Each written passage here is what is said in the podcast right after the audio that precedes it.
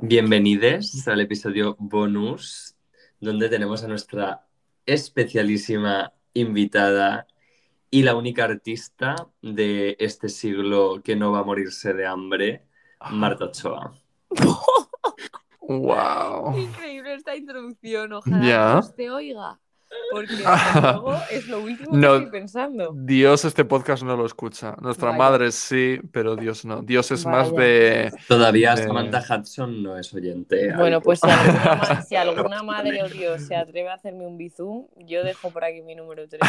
El PayPal, corazón, el PayPal. PayPal. Póntelo en la bio, que funciona. Díselo a Inti. Bueno, yo quería entrar en materia sin darnos más rodeos. eh, hacía una pregunta sobre un tema que el otro día eh, hablamos en casa y es que eh, comentaste como que como mujer, bueno, bisexual en este caso, pero que como mujer... eh, Se ha sorprendido chicos- muchísimo Beñat, no entiendo nada. no, no es broma. como mujer, o sea, eh, lo que te pasa con, con la interacción con muchos hombres, eh, en este caso heterosexuales, es que acaban como obsesionados o enamorados o tal de ti y que por tanto tú com- compartiste conmigo que eh, te sentías como mucho más cómoda en círculos queer. Que... A ver, total, total. O sea, a ver, esto ha sonado fatal tal y como lo ha vendido Javi. O sea, yo no pienso que todo el mundo que trabaje conmigo se enamore de mí, pero sí que es verdad que hay que dar un poco de visibilidad a una situación que vivimos varias mujeres y que yo he contrastado ya con algunas amigas y todas somos distintas, más altas, más bajas, más guapas, más feas, más no sé qué. O sea, hay que decir, las mujeres en general, eh, muchas veces, o al menos en mi, en mi experiencia, eh, tengo serias dudas al final de un de cierta, o sea, he tenido momentos en el mundo laboral en el que no sé si se me está tratando de una manera en concreto por el valor intelectual que yo pueda estar aportando a esa empresa o lo que sea, o porque soy la más joven, la más, ¿sabes? Como pues una chica alta, con el pelo largo, rubio, ¿sabes? Que al final, no sé, es horrible ¿eh? porque te están mirando a los ojos y tú no sabes lo que están pensando, ¿sabes? Y es muy incómodo. Y, y es que es algo que he vivido todo el rato. O sea, la primera vez que trabajé en una oficina, bueno, la segunda, eh, sí que tuve un jefe muy machista que se cuestionaba todo el rato lo que yo comía o lo que dejaba de comer. Y, bueno, no he vivido la misma experiencia en la segunda oficina en la que trabajé en Londres el año pasado en ningún caso, o sea, nunca he sentido eso, pero sí que hay veces que piensas, mmm, ¿hasta qué punto si yo fuera una persona de con otro físico o con otro tal, hay, hay, ciertos comentarios o ciertas tal que siempre te quedas con la duda de, de saber si tienen que ver con, tu juventud y con tu, no sé, eh, físico, ¿no? Y no con tu intelecto. Eso es algo que, que, sí que lo vivimos muchas todo el rato y ahora pues tengo una amiga que también ha sufrido acoso en el trabajo y esto es un sin parar de, no sé, al final nadie nos quita como la, pues eso, que somos mujeres todo el día, todos los días y yo me acuerdo cuando yo vivía en Chile que cuando iba a la universidad iba con el dedo sacado por la calle porque los coches no paraban de pitar ir en bici se, se suponía una cosa un esfuerzo loco porque era un enfrentamiento diario a un gilipollas que, al que le tenía que decir que se callara la boca, ¿sabes? Y eso en España a lo mejor no me había pasado tan descaradamente. Entonces, bueno, pues sí, yo la verdad es que reconozco que, que soy una mujer feminista que, que, va a intentar siempre dar visibilidad a este tipo de, de, mierdas que tenemos que vivir. Claro, pero me encanta porque mencionas que... Eh, la experiencia que has tenido de, de, que la gente en la calle te diga cosas que aquí en España no has sufrido porque es que aquí el enemigo está más invisibilizado porque está dentro de las empresas y está arriba. O sea, no, está no, en o sea, esa... el enemigo está también en todas partes. Y aquí es de otra manera. Y de hecho creo que es peor. Y de hecho yo a los que más, con los hombres que más me meto, es con los fake aliades, porque a un hombre heterosexual Uf. voy a decir un comentario así como muy general, horrible, como al Manolo que ve el fútbol y no sé qué, eh, como que puedes tener una conversación con, con esa persona y, y, bueno, igual no llegáis a un acuerdo, pero pueden tener, como que al final te escucha y, y, y, tú sabes que no vas a, a, tener nada que ver con esta persona nunca, pero como que sabes, sabéis que estáis en dos mundos paralelos y ya está. Pero los fake aliade, que son, la, eh, que son hombres que incluso se atreven a hablar en femenino, Yo ahí no tolero ni un mínimo, ¿sabes? Porque son gente que luego mete la pata cada vez que abre la boca y luego lo defiende diciendo que no, que son súper modernas, que hablan en femenino y que su puta madre. Y eso es horrible, o sea, y perdón por hablar así, pero creo que los peligrosos de verdad son esos que se están apropiando de tener amigos queer o de tener, de tener amigos, eh, pues eso, en general, como, como de una mentalidad más abierta para infiltrarse y llegar como a objetivos. Es que estoy seguro de que hay chicos que se han puesto esta bandera simplemente para ligar, porque saben que a lo mejor para ligar con una chica es mucho mejor decir que, eh, que él es feminista y es muy fuerte y luego son los primeros que tienen unos comportamientos eh, completamente irrespetuosos, indefendibles. Y yo creo que mucho de esto como que se basa un poco en la osadía, ¿no? O sea, yo pienso que en un espacio queer y que yo creo que en este aspecto mujeres y personas del colectivo nos entendemos mucho y es que ya de por sí, porque partimos del miedo, del miedo que tenemos porque no estamos en la situación como de mayor seguridad o privilegio, ¿no? Que es en la que se encuentra este hombre blanco mm, heterosexual que es el que se atreve a decirte no sé qué por la calle, el que se atreve a hacerte un comentario desafortunado en el trabajo, es como eso dentro de nuestro círculo de personas nunca jamás pasa ni pasará porque creo que el miedo, el miedo que experimentamos en nuestro día a día nos hace desarrollar una sensibilidad y una inteligencia emocional que ya está a años luz mm. de la que tiene ese tío que te dice cuatro mierdas por la calle. Sí, de hecho en este mundo laboral es como de repente vuelves a chocar con la realidad, en plan, ostras, que había gente así, se me había olvidado, ¿sabes? Porque como siempre estamos al final los del colectivo y las Claro, en esa especie de burbuja, por eso te decía, claro pues de repente te das cuenta de que, ostras, que sí que hay gente de derechas, ostras, que sí que hay gente que no entiende nada, no sé, como... Y en posiciones de poder. Claro, y en posiciones de poder es muy peligroso, ¿sabes? Y es realmente doloroso. Luego hay otra cosa que ayer estuve pensando que es como, a ver, yo ahora, claro, ya tengo 27 años y pienso, la gente que realmente está casándose y teniendo hijos con mi edad es solo gente de derechas. La gente de mis círculos, en los que me, o sea, me incluyo a mí, eh, si alguno tiene hijo, da gracias, ¿sabes? En plan, como que nadie, nadie sabe si quiere formar o no una familia, nadie sabe si quiere tener un hijo o no, nadie sabe nada. Y entonces pienso, el futuro está muy chungo, porque es que los niños del futuro van a... Bueno, perdón, niños, ¿eh? O sea, niños, niños, es que la canción. Futuro, futuro. los niños del futuro eh, se van a enfrentar o no, que van a ser todos de familias de derechas. O sea, ¿cuál es el futuro realmente? Porque si son qué planteamiento. claro, si son los únicos que están teniendo hijos, que bueno, claro, en su caso no serán hijos, serán hijos o claro, Claro. Pues los hijos o hijas de las familias de derechas, que son los únicos que tienen dinero y los únicos que realmente tienen esas ilusiones, o sea, si ahora estamos mal, yo sinceramente creo que vamos a estar peor. Eh, adquirimos una conciencia de lo que es ser un niño o una niña, un niño que tiene un pasado muy chungo, que ha sufrido mucho, y te planteas la sociedad en la que vivimos, el mundo en el que vivimos, y dices, vale, eh, ¿dónde, ¿dónde está la necesidad de traer a una criatura?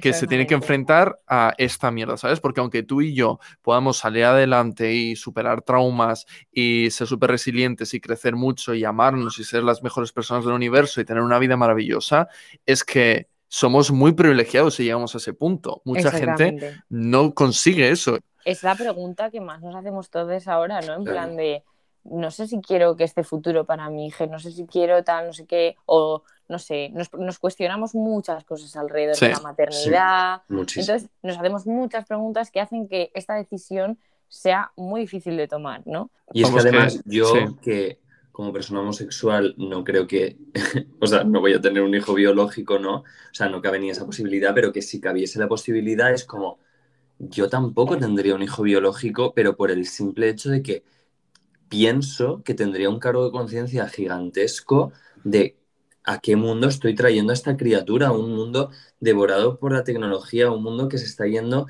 medioambientalmente a la ruina, en plan, o sea, ¿con qué osadía me atrevo yo a traer a una criatura nueva a este mundo?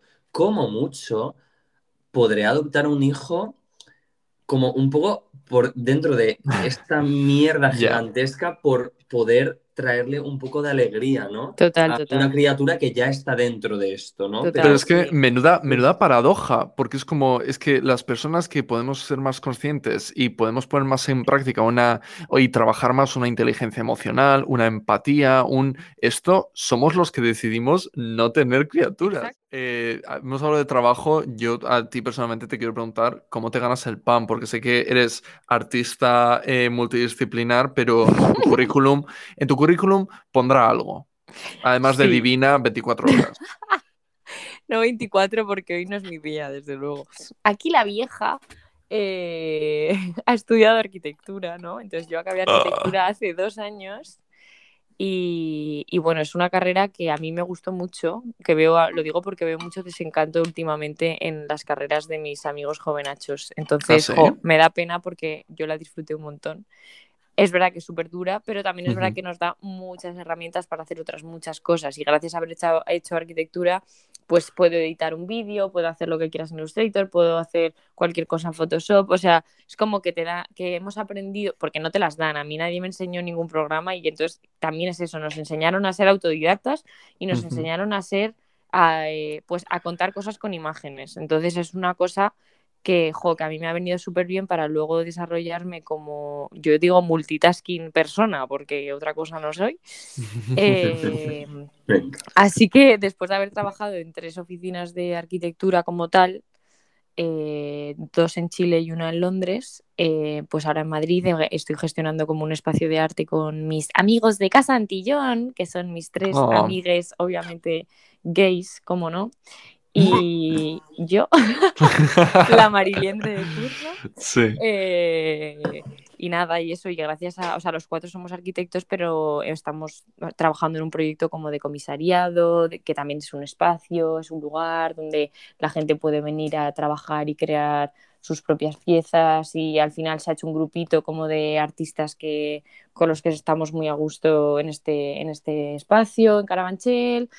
Luego también llevo bastantes años como ayudando a, pues a firmas eh, pequeñas de ropa o a mm, colectivos y demás a que tengan una identidad en cuanto a imagen se refiere y en cuanto sí a estética y demás. Así que, pues sí, me he metido un poco en diseño gráfico, dirección de arte. Hace poco estuve trabajando para una serie Netflix. Uh. Cosas de la vida. Lo ha dicho, lo ha dicho. Has soltado la bombita. La has soltado. Exclusiva no es ninguna exclusiva, pero es verdad ¿Tenemos que no un nombre? ningún currículum. Se llama eh, Érase una vez, pero ya no, que es un musical del señor que hizo, el señor no, el hombre joven, que hizo la Casa de las Flores en México. Oh. Entonces, bueno, ha sido mi primera experiencia en el mundo audiovisual y cada vez me gusta más este mundillo, oh. así que me gustaría hacer más cosas. Y a raíz de ahí, pues he hecho tres escenografías. Entonces, oh. son cositas que, que me gustan, me gustan mucho. Pero ya te digo que no sé quedarme con una cosa. O sea, yo un día puedo hacer un logo, al día siguiente puedo estar construyendo algo con madera para, para un teatro y no sé, y al siguiente estar tirada en la piscina. No me es tan extraño el, el salto de la arquitectura al, al mundo de, de, por ejemplo, la dirección de arte, porque mm, yo no, no había hecho esa relación antes, pero al principio de, del curso en mi máster vino eh, a dar una charla eh, un hombre que trabaja de, en, la, en, el departamento de arte de varias películas de, de Marvel y, y, el hombre había estudiado arquitectura y, y decía que había una gran eh, afluencia de, de, estudiantes de arquitectura que acaban haciendo dirección de arte y él nos aconsejaba, a mí no, porque yo te hago con un 6, un 4 la cara de tu retrato, pero eh, el hombre recomendaba que, que sobre todo aprendiesen a diseñar ventanas y puertas. Sí, es algo que he aprendido en la serie, o sea, es totalmente cierto, ¿eh? Yo no me fijaba para nada en las puertas y ahora, o sea, o las puertas incluso de mi casa y desde que hice la serie, que al final hacer una puerta tiene mucho más misterio del que parece con sus molduras y demás, y ahora mismo me voy fijando en todo por la calle y, y es verdad que parece una tontería, pero que es fuerte, ¿eh? O sea, es un buen consejo, la verdad. Yo algo que admiro mucho de Marta es que es una persona como muy disciplinada como con el trabajo que hace, volviéndolo a relacionar con el tema queer así un poco. que Marta yo la veo como una persona que dentro de cualquier espacio de arte o cualquier como obra que comisaria Casantillón o lo que sea, es como que siempre hay un espacio totalmente normalizado para las personas del, del, colectivo LGBT y creo que es como lo más bonito de todo, ¿no? Que dentro de, de, ese mundo, ¿no? De esa posibilidad que podéis ofrecer como colectivo artístico a artistas, ¿no? Para participar en, en, vuestros, en vuestros eventos, que siempre de la forma más natural y genuina que, pues que, que, veamos cosas y veamos artistas que nunca tendrían una plataforma en, en, en, otro, en otro, digamos, medio de comunicación, ¿no? Es que no sé, para mí que tanto con Casantillón como con Side Guys, que es como la revista que tengo también con mis amigos, está tan normalizado, o sea, estamos tan dentro de esta burbuja, como decíamos claro. antes, que no, no, nos damos cuenta de que estamos visibilizando eso, porque para nosotros es la normalidad. O sea, eh, no me gusta usar la palabra normal, pero quiero decir, es que no, ni siquiera hay un esfuerzo de, ¿sabes? No sé cómo decirte. O sea, nosotros sí que siempre intentamos que haya equilibrio entre hombres y mujeres, eso sí, pero claro, es que al final, sin querer, pues casi todos pertenecen al colectivo queer. O sea, porque es como, es como que está intrínseco en nuestra forma de ser, no sé. Eh, yo por suerte desde que llegué a la universidad pues me he rodeado de, de estas personas maravillosas que, que, han hecho que todo sea fácil, maravilloso. O sea, que yo los veo como zonas de trabajo muy seguras, ¿sabes? 100%. O sea, cualquier evento al que yo he asistido vuestro es como, es un espacio al que te da gusto ir y que, y que sabes que vas a estar a gusto, que si te quieres poner un modelito estupendo te lo puedes poner porque va a ser mm. como el, el momento de hacerlo, ¿no? De atreverte a ponerte una prenda nueva. Y nadie te va a matar por ello. Es que este, este, es el tema que está ahora. Es que sabes que en ese espacio no te va a ocurrir eso que nos han demostrado que nos va a ocurrir en la calle. Total. Sí. Es que vaya y es como, me da un poco de pena porque siento que pues este ámbito como de diseño o de moda o de, de, arte, de pintura, de escultura o lo que sea que puede promover Casantillón forma parte de un segmento del arte entre comillas, marginalizado, ¿no? Porque cuando tú piensas en el arte, piensas mucho pues, en el cine y en la música, por ejemplo, ¿no? Mm. Y sí que es verdad que dentro del cine y la música volvemos a lo mismo, que son los ámbitos que más les está costando como avanzar, porque yeah. seguimos viendo festivales de música absolutamente falocéntricos, Total. seguimos viendo eh, festivales de cine o, o, o, o, propuestas como la de la que ha tenido el Festival de San Sebastián este año de eliminar el mejor actor, mejor actriz. Que ha habido sí. gente que ha criticado la falta de premios. Falta sí, de premios pero, de que, sea... pero es que el año pasado luego el, fe el Festival de San Sebastián y tal, eh, ven Woody Allen a Donosti a grabar tu película que nadie más te quiere, pero aquí te vamos a facilitar todo. ¿eh? O sea, ahí también hay cuestiones que dices, a ver, ¿quién está tomando las decisiones? Porque esto no fue hace ocho años, esto fue hace nada, en plan, nos aclaramos si vamos a estar en pro del cambio o, o no, porque quitas la categoría, pero luego tienes a, a Woody Allen hace, hace nada. Qué horror, Entonces, la verdad. Pues sí, que, razón. a ver, todo cambio lo celebramos, ¿eh? pero vamos a, vamos a tomar un, una línea y vamos a tirar por esa no, línea. No, basta ya de Woody Allen, yo lo digo claramente, o sea, no, no. O sea, no, no separar el puto eh, autor de su obra, por favor. O sea, lo importante, si el mundo estuviera movido por buenas personas, ¿cómo sería todo? O sea, de verdad, mmm, no sé, no, o sea, no hay que darle eh, Pero es que es, es esa, ne esa, necesidad gente, de, de, de, defenderles con esa estúpida cuestión de separar el artista. La... ¿Para qué te, te, ¿pa qué te molestas? ¿Para qué ejercitas tus neuronas para buscarle una defensa a esas personas que ya han vivido 80, no 90 años de gloria, fortuna y de fama? Que se no sienten a leer que se sienten a leer, que se sienten a echarse una siesta. O sea, déjales morir, literalmente, déjales morir. Total, total. Excepto si son Meryl Streep, que espero que siga haciendo películas hasta en el lecho de su muerte. Guapa. Un beso.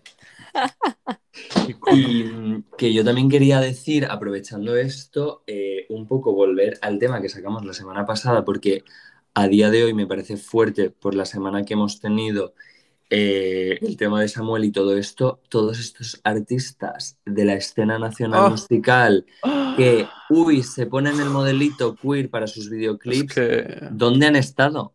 ¿Dónde han estado cuando este los tema. necesitábamos? ¿Dónde han estado cuando tienen que dar esa visibilidad del colectivo del que se están apropiando absolutamente todo su discurso?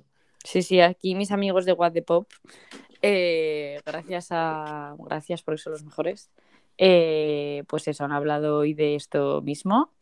Y yo también he salido ahí un poco a, a meter un poco más de mierda a la guerra y mi pareja igual, porque es que esto no puede ser, o sea, de verdad que no, o sea, una cosa que, que yo he hablado últimamente en mis círculos cercanos es que basta ya de proteger a esta gente, porque parece que da apuro decir sus nombres.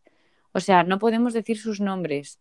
Y es como, ¿por qué cojones tenemos que protegerles? Hay que pensar en las chicas o en los chicos que van a ir detrás. Y, piensa que, gracias a Dios barra Mail Strip, que realmente poco a poco, aunque sea muy despacio, va quedando como más claro que por X intereses esas personas acaban siendo apartadas. O sea, ¿quién hubiese hablado de Harvey Weinstein hace 10 años? Nadie, porque era como el que tenía el poder, nadie podía decir nada. Pero gracias a Dios barra Mail Strip estamos viendo que es posible destronar a esa gente y dejar al descubierto lo que realmente son. Por lo tanto, requiere una gran valentía ser el primero en dar el nombre, pero queda demostrado que si al final todos damos ese nombre y todos prestamos atención y todos nos damos cuenta de la realidad, esa gente, cuanto antes, pues mejor que se queden atrás y se queden en, su casa. Sí, sobre todo porque ese puesto se lo puedes dar a otra persona que sea una maravillosa persona. Entonces hay una, hay una fuera que tendría que estar dentro y una dentro que tendría que estar fuera del círculo, ¿sabes? Del circuito. Y que también te digo que pienso que el activismo no es una cosa que tengamos que imponer, porque yo, por, por ejemplo, pienso que no soy nada activista por redes sociales, pero eso no quita de que yo me pueda ir al 8M, me pueda ir a cualquier manifestación. o que tengas estas conversaciones, Xavi. Que tengas estas conversaciones. Pero yo dentro de mi ámbito privado sé quién soy yo, ¿sabes? Pero sí que es verdad que si eres una persona pública y especialmente si tu obra artística de alguna forma está relacionada con una temática determinada. O te lucras de ello y ya está. Claro, pienso que ya tienes una responsabilidad social que cumplir y que tú decidas no hacerlo y asumir que todo el mundo sabe que tú eres súper progre o que tú estás a favor de X cosa, no significa nada. O sea, posicionate. Y también, o sea, estamos... Y, creo que hay determinados momentos, y esta semana lo ha sido, donde creo que todo el mundo teníamos que posicionarnos porque hemos llegado a un, o sea, unos límites, o sea, que haya noticias cada día durante el mes del orgullo de, de, o sea, de acosos, abusos, palizas, asesinatos de personas LGBT es que me parece, o sea, muy es, fuerte. muy fuerte, muy fuerte, de verdad. Así que creo que si había un momento de posicionarse y mm, de conseguir un mínimo de, bueno, te, te, pasamos, ¿no? Que te hayas pintado las uñitas, que te hayas puesto una faldita, que hayas metido esta, esta simbología en tu videoclip, ¿no? Mm. Total. Chico, sé un poco crítico cómo te estás portando, que también te digo, los únicos que le leemos la cartilla somos nosotros, que es lo que luego más pena me da, ¿no?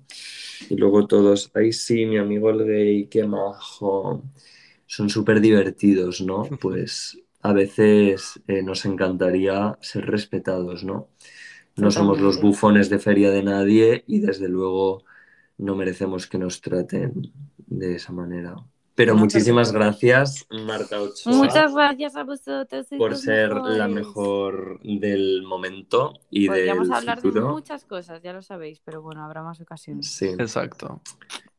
Bueno, pues muchas gracias por invitarme, ha sido un honor, la verdad. Que sigáis con este programa, nos hablará a estas horas ya. ¿Podrías mirarnos a los ojos mientras nos dices esto? Eh, eh, no, Se, me ha atascado, se me ha atascado el, el Zoom. O sea, pensaba que estabais igual que yo. Me siento muy fuerte. Un beso. Gracias, de Adiós, oyentes.